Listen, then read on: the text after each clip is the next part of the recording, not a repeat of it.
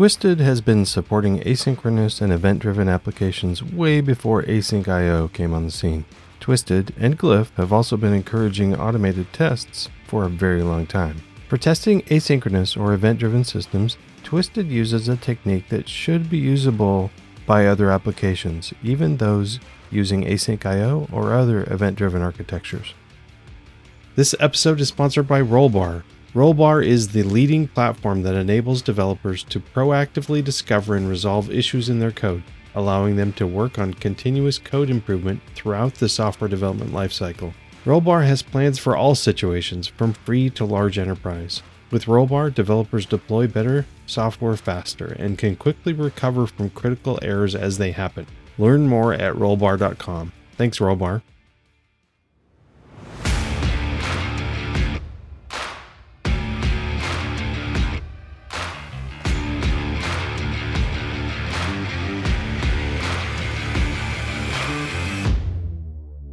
Welcome to Test and Code.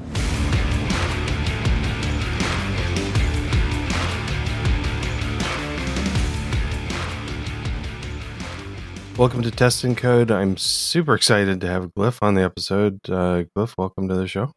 How long have you been doing Python? Uh, I've been doing Python for probably about 22 years. Wow, I should have dug it up, but I read a bio of you of like um, that it talked about both you and Twisted kind of together in the same context. Has Twisted always been part of your Python experience? I, I had about a year of professional Python before Twisted started in earnest. Uh, it was an outgrowth of a project called Twisted Reality, which was originally in Java. Um, I won't yeah. rehash that uh, story here; it's kind of long, um, but you can certainly find some podcasts where I've talked about it before. Okay. And uh, public speaking has that always been part of uh, your professional life, or just something you enjoy doing? Uh, I started pretty early, um, and I guess it's been part of my my professional persona for uh, for many years now. But uh, yeah, it was really just a personal interest thing. I, I could sometimes convince my employer, like, oh, it'd be good to have a slide at the beginning of the deck that says where I work. But like, it was never really, it was never, certainly never my boss saying, hey, it would be good to give a talk. okay. So, what I wanted to have you on the show for was to talk about Twisted. And since Twisted has a lot of asynchronous in it, um, testing of asynchronous code, which both of these things seem confusing to me. And I have to admit, I don't really, I know Twisted is a thing, but I don't really know what it is. So can you uh, introduce us to Twisted a little bit?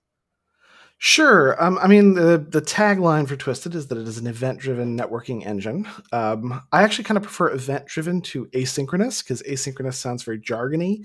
Um, I know that with the async keyword, it's kind of embedded itself in the language pretty hard. But um, but if you think about it as event driven, it's just it's a way to write programs that respond to things happening as opposed to necessarily like just doing things sequentially. Um, so uh, Twisted is uh, a 21 year old engine uh, that has uh, of support for a variety of protocols. It's got IRC, SMTP, IMAP. Um, obviously, it's a web server. It's got HTTP and HTTP2. It's got third party support for a bunch of different protocols, um, including things like WebSockets, which you need for modern web apps. Uh, it's the original flavor of async Python. Like there were async things before it. There was Medusa, which it was largely based on, so it wasn't coming into a total vacuum. But um, uh, it it uh, it also includes compatibility with and support for async IO in the standard library. Um, and so uh, yeah, it's a little bit difficult to give it a, a, like comprehensive overview of it. It's kind of a way of programming in Python. Um, it's like a dialect almost. Okay, well, um, I guess I'll jump in and, and ask a, some pointed questions around it. Is it something? What would I use it with? It sounds like it's web centric. So would I use it with like another web front end like Flask or Django, or does it have that sort of stuff built into it already that I don't need Flask or Django if I'm using twisted Twisted is a little bit more low level than something like Flask or Django. Um, it does have uh, a couple of um, projects within within the Twisted org on GitHub. You can find uh, Treq, which is our sort of requests alike that uses Twisted, and Klein, which is our Flask alike, um, okay. which uses Twisted. They're both kind of a little bit different than the libraries that they are patterned on, but um, if you were going to use Klein and Treq and Twisted together, that would be a lot like writing a Flask slash requests type web application. Um, it's actually a little bit less web centric than most other things in this category. Like, uh, it's not just for writing web apps. As I said, it supports like um, SMTP and IMAP, so you can use it to write an email server. You can use it to write a DNS server. Um, it's it in most practical projects. Um, because the ecosystem around Klein and Treq is like much less mature and certainly much smaller than around something like Django, most people who use Twisted end up using it as a kind of sidecar that's doing something event driven in the back end of okay.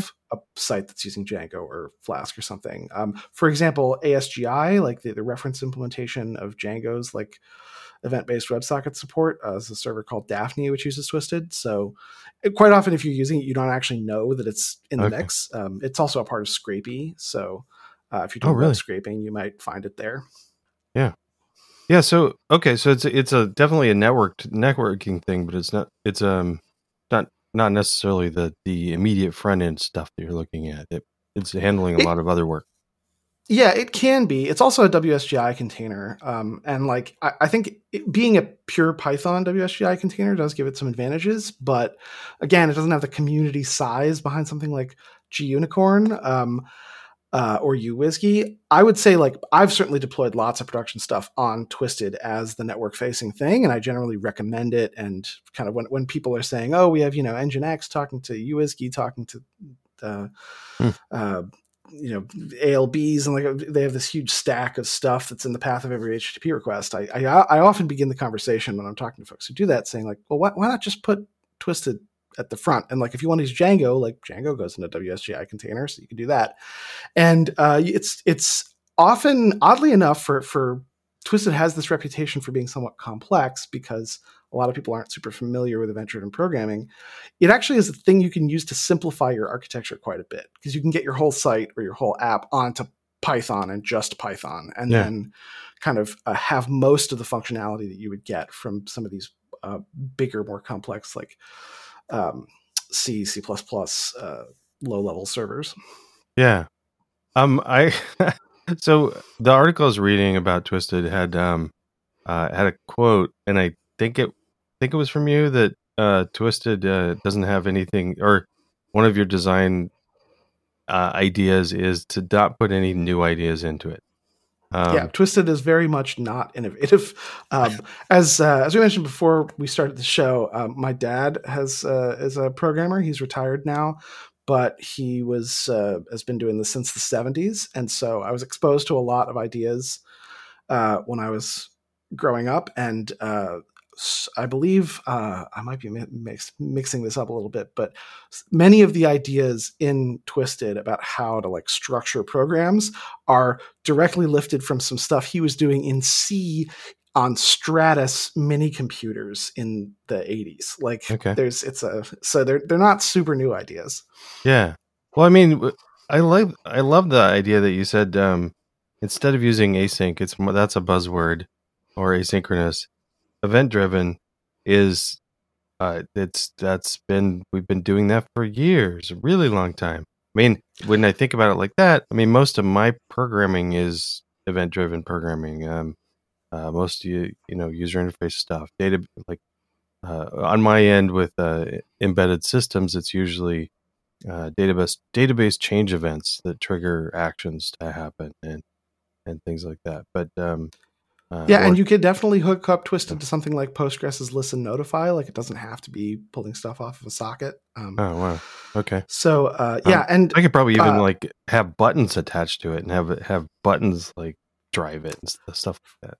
Funny you should mention that. The thing that I was going to say next was given that we brought up public speaking, uh, the talk that I got interrupted with the flashing sign that I didn't know what it meant, uh, uh, that said five on it. Uh, they, I actually did know about the like five minutes left thing that they do at PyCon, but my like session runner got the timings wrong and like interrupted me way too early. So unfortunately, this talk is a little bit rushed at the end. but I have a talk called uh, "So Easy You Can Even Do It in JavaScript," um, and it is uh, event-driven programming for regular programmers. And it, the um, the gist of that talk, like I actually used PyJS to make the point, but one of the core abstractions in Twisted is a deferred, which is nowadays like uh, in async IO. There's this thing called a future that's actually in standard Python. It's just part of the standard library. Uh, and deferred was a, a, pre- a, precursor and a parallel to that.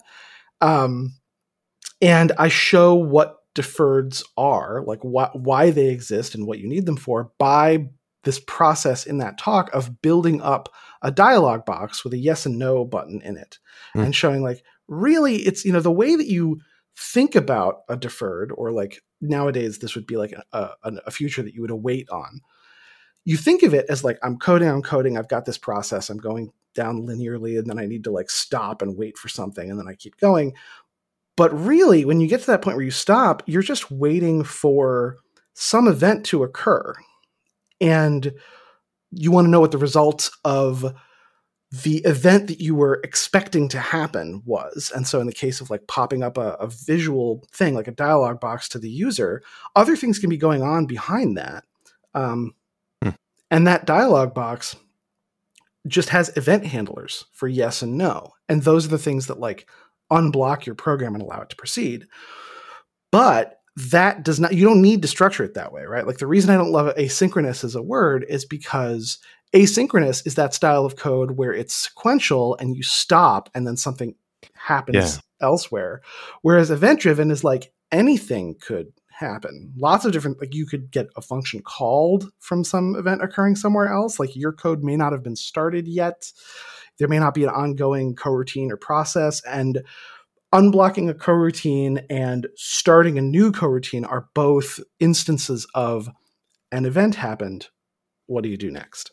I have to go watch this then. Uh, so okay, never mind that everybody listen. Just stop and go. No, um, uh, but there's uh, okay. So let, let's uh, let's just jump ahead. Uh, one of the the difficulties with event driven or asynchronous code is figuring out if it works because sequential code is easier, or it's still hard to test, but it's easier. Is is there some tricks and things you've learned when testing uh, event driven code?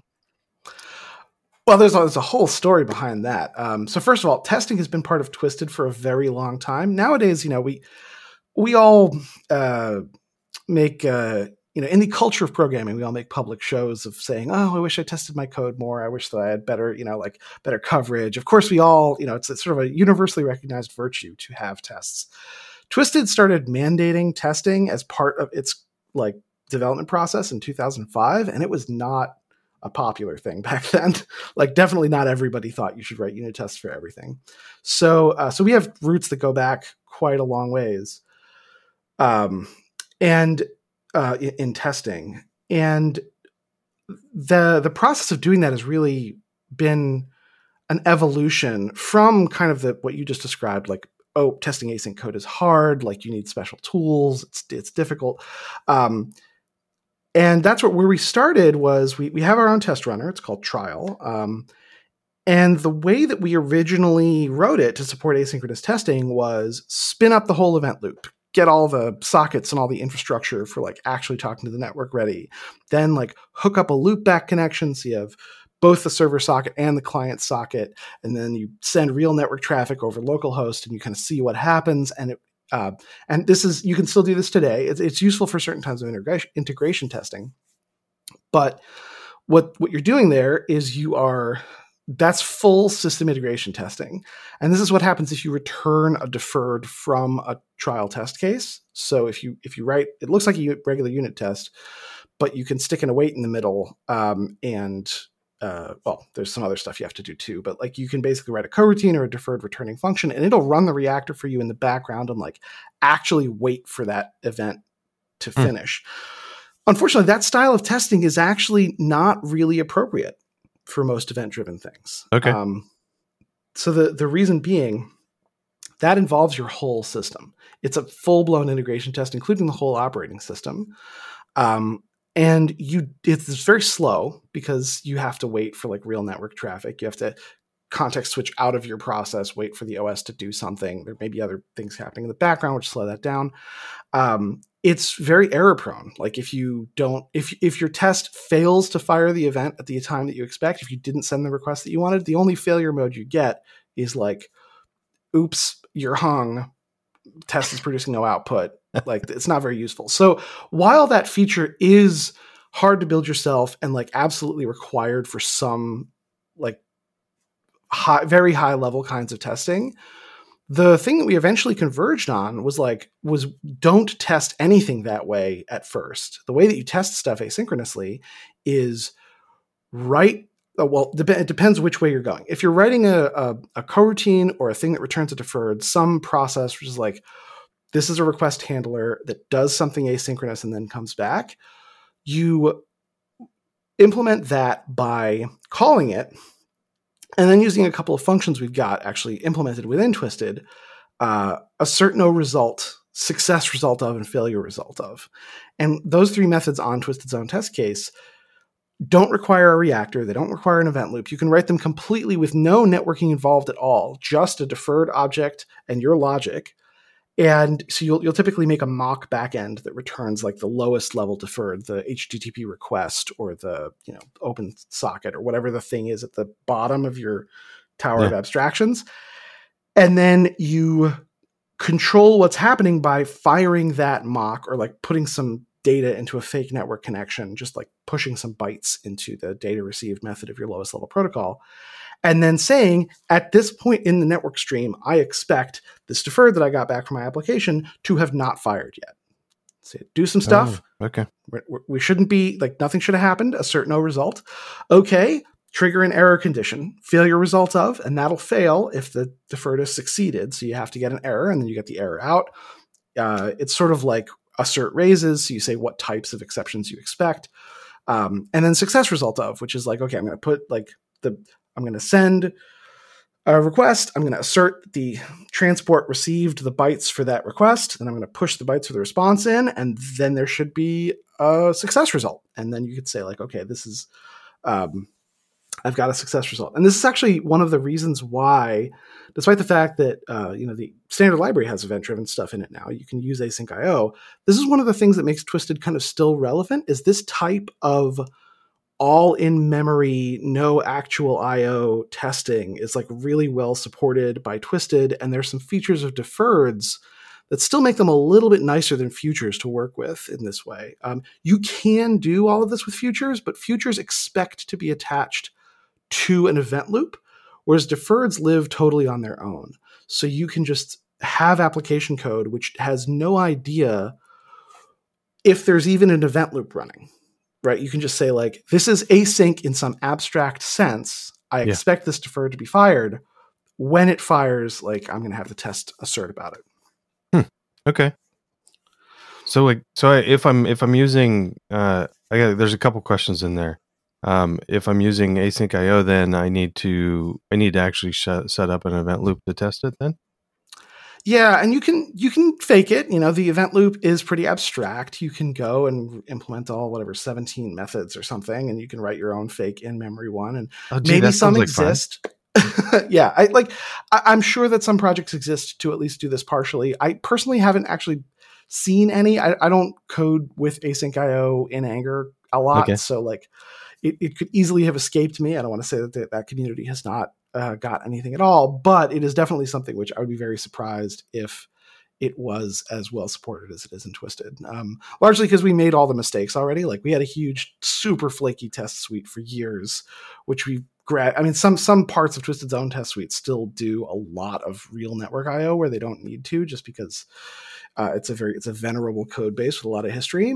But um, you know, we've been gradually migrating to this strategy of doing everything in this really high level way.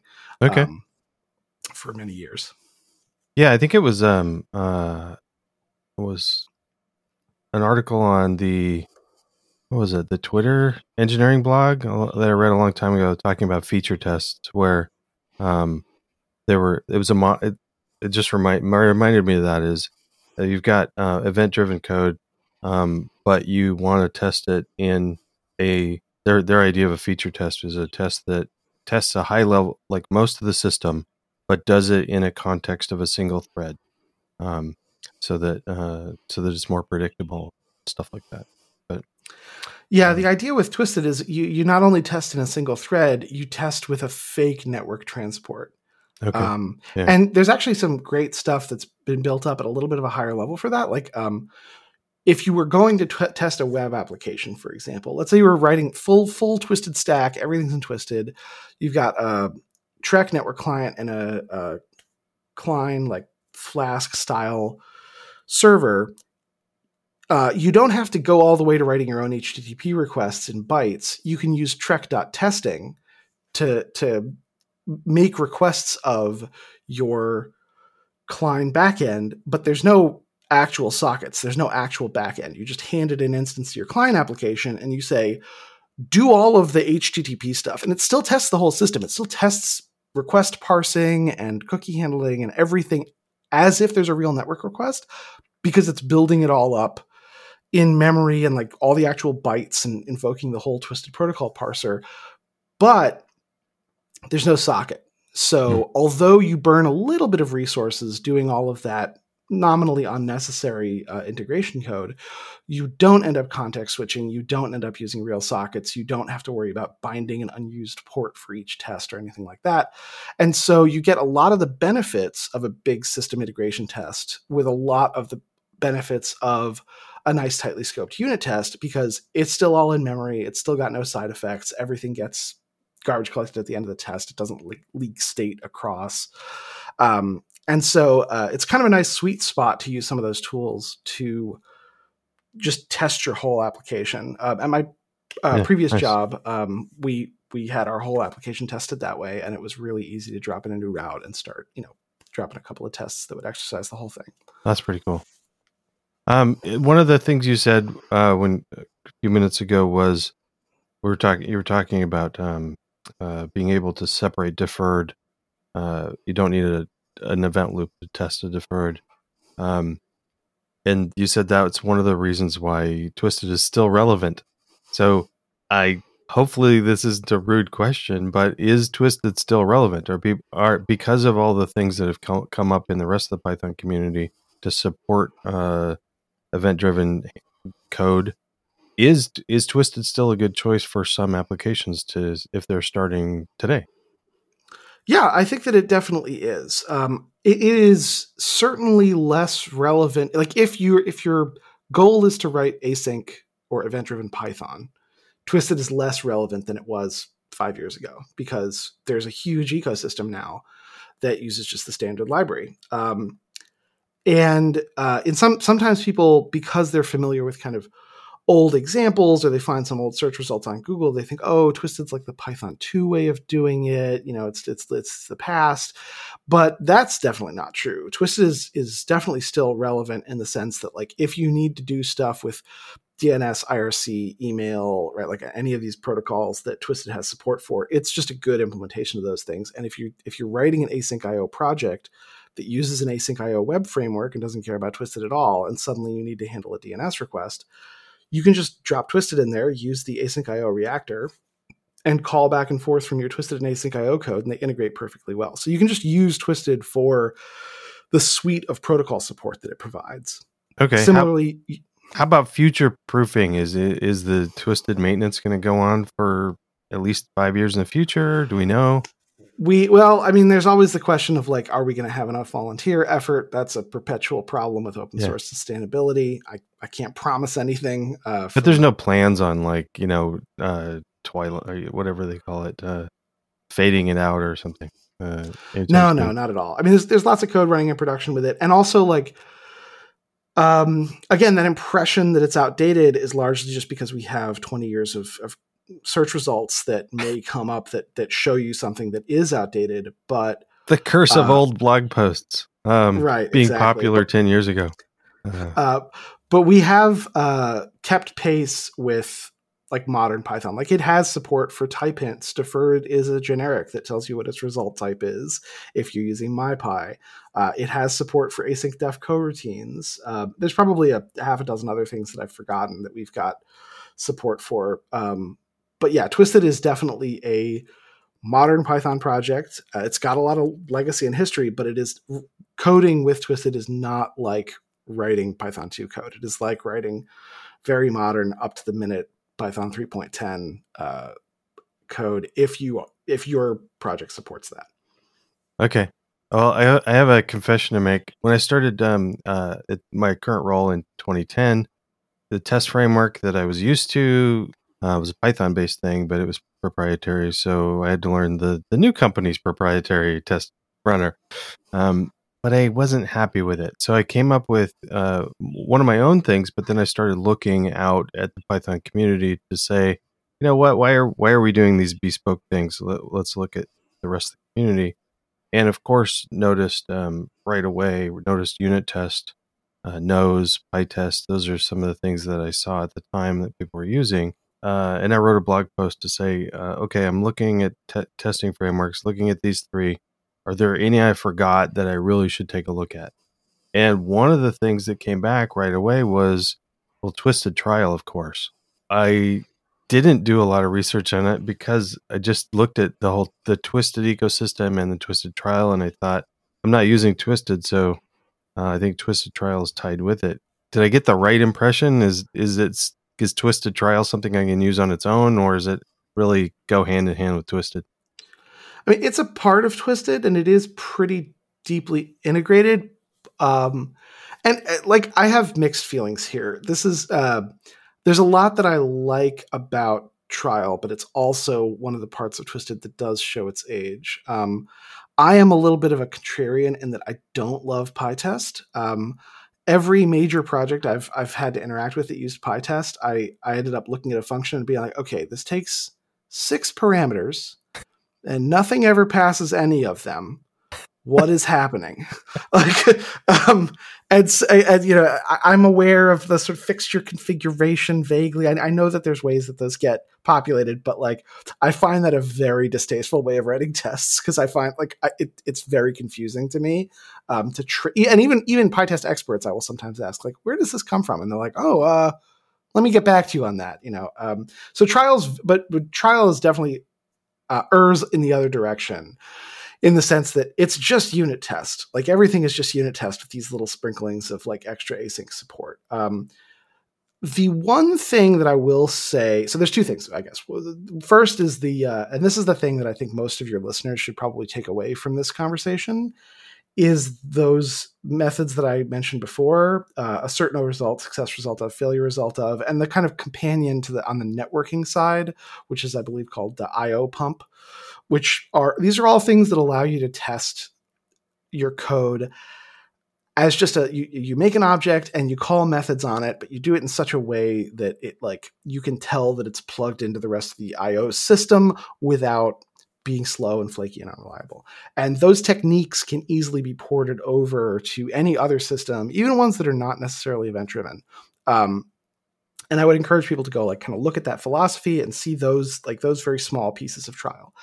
As a system, if you were just like starting a new Python project today and you were like, I'm gonna use trial for some reason, why would I do that? Like, what's the, what's the ideal project for using trial on? Yeah. And the thing that trial lets you do better than pretty much any other test suite that I've seen is it lets you have sidecars that are things that your tests might need to communicate with externally. So, for example, I have worked on multiple projects where you need a database. And of course, one way you can do that is you use SQLite. But for a lot of production sites, uh, if you're using Postgres, you need a Postgres to test things for real. Yeah. And how do you get that? Like, well, you you could start one up. You know, you could have like a service that's like running in the cloud, which lets you get a new database when you need one for testing.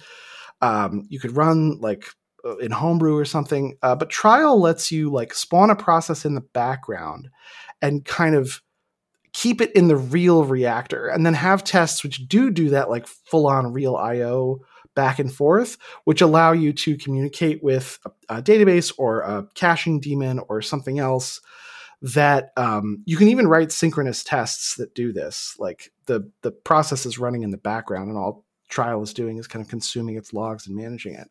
Um, it's not trivial to do this, but it does because it's running with a real reactor in every process where tests are running, um, because you can uh, you, you're doing this with um, uh, or rather, trial itself supports parallel testing and can start up multiple processes for you. Uh, okay. it, it lets you do this type of coordination in a way which is a little more production quality, I guess, is how I would describe it. Whereas things like even PyTest Twisted, like tends to really want to clean everything up for you. And Trial will also try to clean stuff up for you, but you can use the appropriate Reactor APIs to say, like, okay, here's my continuously running background service that I'm using for all of my tests. And after each test, I will like remove it from the reactor, check that everything else is clean, and then put it back. Um, and so that's not quite as like trivially straightforward as using those test methods that interact with deferreds that I mentioned. Uh, you definitely do need to know a little bit about Twisted, but you, I have worked on projects that use trial in that way that test the uh, the code with trial and that use trial and twisted facilities for managing aspects of the test process that don't actually even use twisted internally at all. Okay. Um, and it can't like it's a qualified recommendation. This is mostly for people who like if you know twisted already this is a thing you can use it for. Yeah. If it's probably not worth it to like uh, fully spin up on uh, twisted and trial, which is a little bit of a learning curve, just so that you can test something that needs like one background process. Yeah. But nevertheless, like uh, there's a lot of other reasons to learn twisted, and once you have, like that's a cool thing you can do with it. So, um, hopefully, trials going to be getting some attention in the coming year. Its support for coverage is very outdated, and most people just use like the you know um, uh, coverage start subprocess or some of the yeah. other PyPI packages for dealing with parallelism. And hopefully, we're going to make that more native. Uh, so try, maybe trial will be one of the pieces of Twisted that sees more maintenance than most in the upcoming year. Okay, but there's a PyTest Twisted, so I can just I don't know. I was yeah, if, if you like PyTest, PyTest Twisted is very well maintained. I'm a weirdo in the Twisted community for not liking PyTest. I think probably most project most applications that use Twisted do get tested with PyTest Twisted, and that uses components of trial internally. Like it is, uh, okay, it, it is a different philosophical approach to testing, but it's not like there's no communication between the communities. There's quite a lot of uh, of back and forth. So there's um um Twist is not your whole life. Um, I, oh, very much no. so, uh, what other sort of uh, uh, projects are you excited about um, that you're working on more actively, or? Um, I have to be a little bit mysterious about what I'm working on right now. I'm kind of on a sabbatical. Um, okay. I'm I'm uh, on a break right now. I, I, am doing a lot of writing. Um, I'm trying to write more about uh, code uh, on my blog. Um, unfortunately, in the world in which we live, there's there's a there's a number of hot takes on there as well. So uh, okay. uh, it's not all Python, but uh, yeah, I, I'm I'm really interested though, just speaking broadly, in getting Python into more places that uh, how best to put this that empower people uh, that and, and then empower kids. Like okay, there was this uh, vision at the when I started in Python low these many years ago, um, the big project that Guido was always talking about was uh, CP for E, the Computer Programming for Everyone yeah. project, um, and that kind of fell by the wayside largely because it was actually like a funded research effort that he no longer works on. Um, but I find that as a that is a very interesting thing to try to uh, push forward. And I find that the community in general is not always pushing it. Like we are often concerned with production quality enterprise code that you know runs on the back end and does like big serious data science or um, infrastructure with python and that stuff is all great i mean that's my career uh, largely yeah. speaking but uh and so like I, I wouldn't want to say that I would diminish that at all, but there is there is a surprising dearth of popularity of like programming your own computer with Python.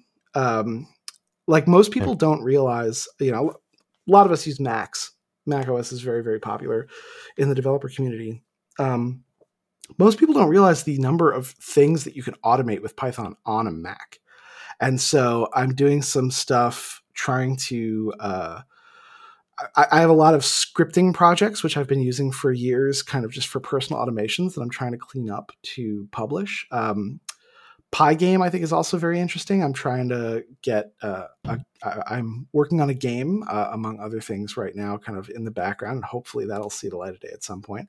But I also feel like that's somewhat neglected as well. Like there's a lot of um, work that's going on in the Pygame community to help teach kids just how to make a very basic game. And this is what I'm talking about with empowering kids, not yeah. just teaching them to code, but teaching them to say, like, oh, you made a game? Like, let's get that on Steam. Like, why can't you oh, publish yeah. that and sell it and get it to your friends on Windows and Linux and Mac? And like, so I'm, I'm also doing some work, uh, partially in f- facilitating my own game development, but also like tr- with an eye towards I'm not just going to make an artifact that I ship.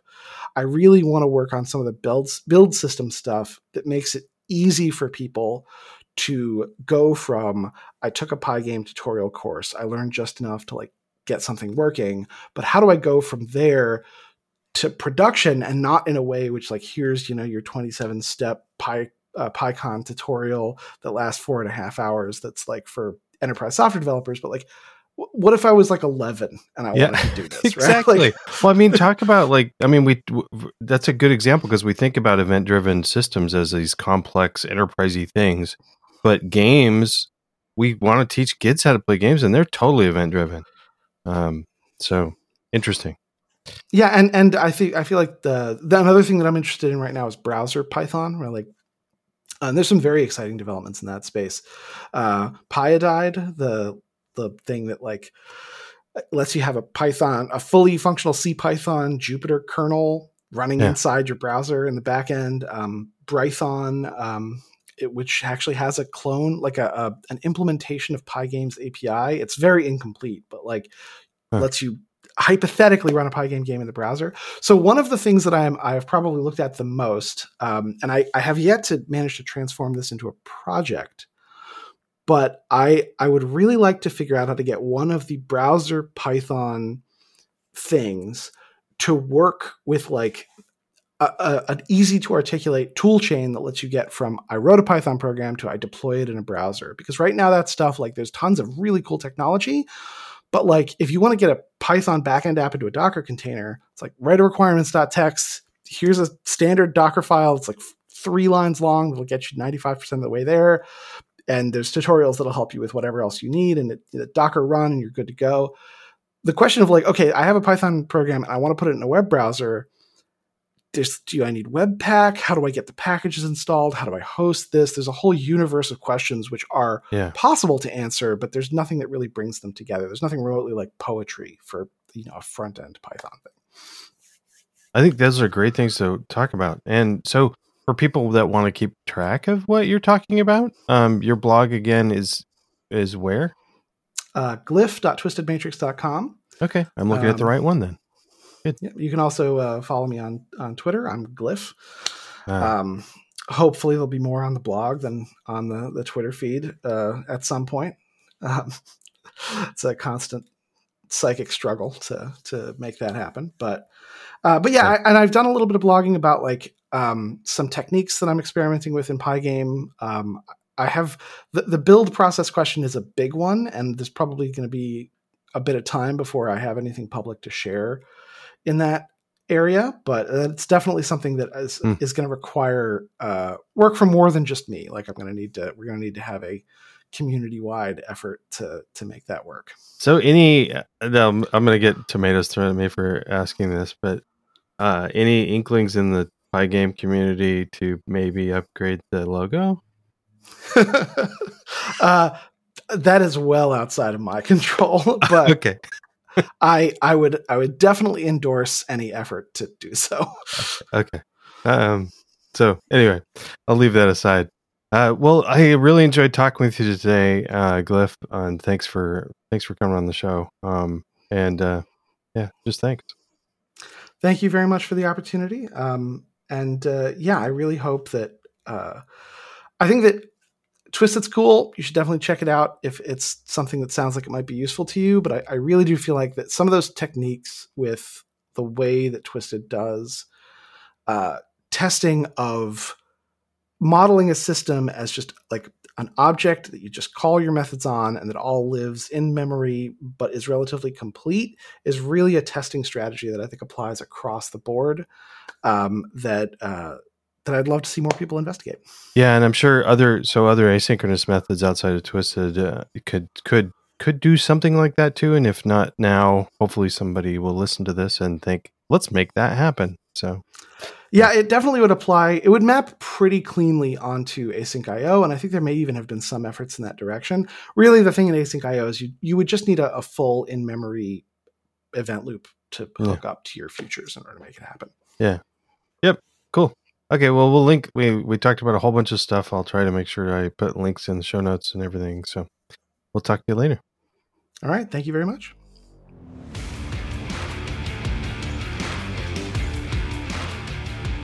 Thank you, Glyph. It was a very interesting conversation. Thank you, Rollbar, for sponsoring. Rollbar enables developers to proactively discover and resolve issues in their code so they can work on continuous code improvement throughout the software lifecycle. Learn more at rollbar.com. Thank you, Patreon supporters. Join them at testandcode.com slash support. All of those links and lots of links from Glyph are in the show notes at testandcode.com. That's all for now. Now go out and test something.